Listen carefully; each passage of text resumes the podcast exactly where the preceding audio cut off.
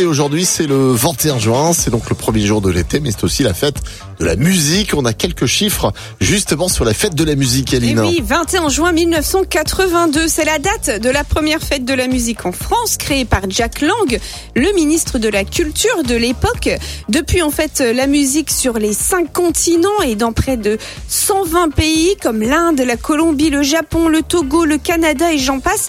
Bref, depuis sa création, la fête de la musique s'est exportée tout autour du monde. Enfin, sachez que 82% des Français ont déjà assisté à la fête de la musique et 79% comme spectateurs, 18% comme musiciens.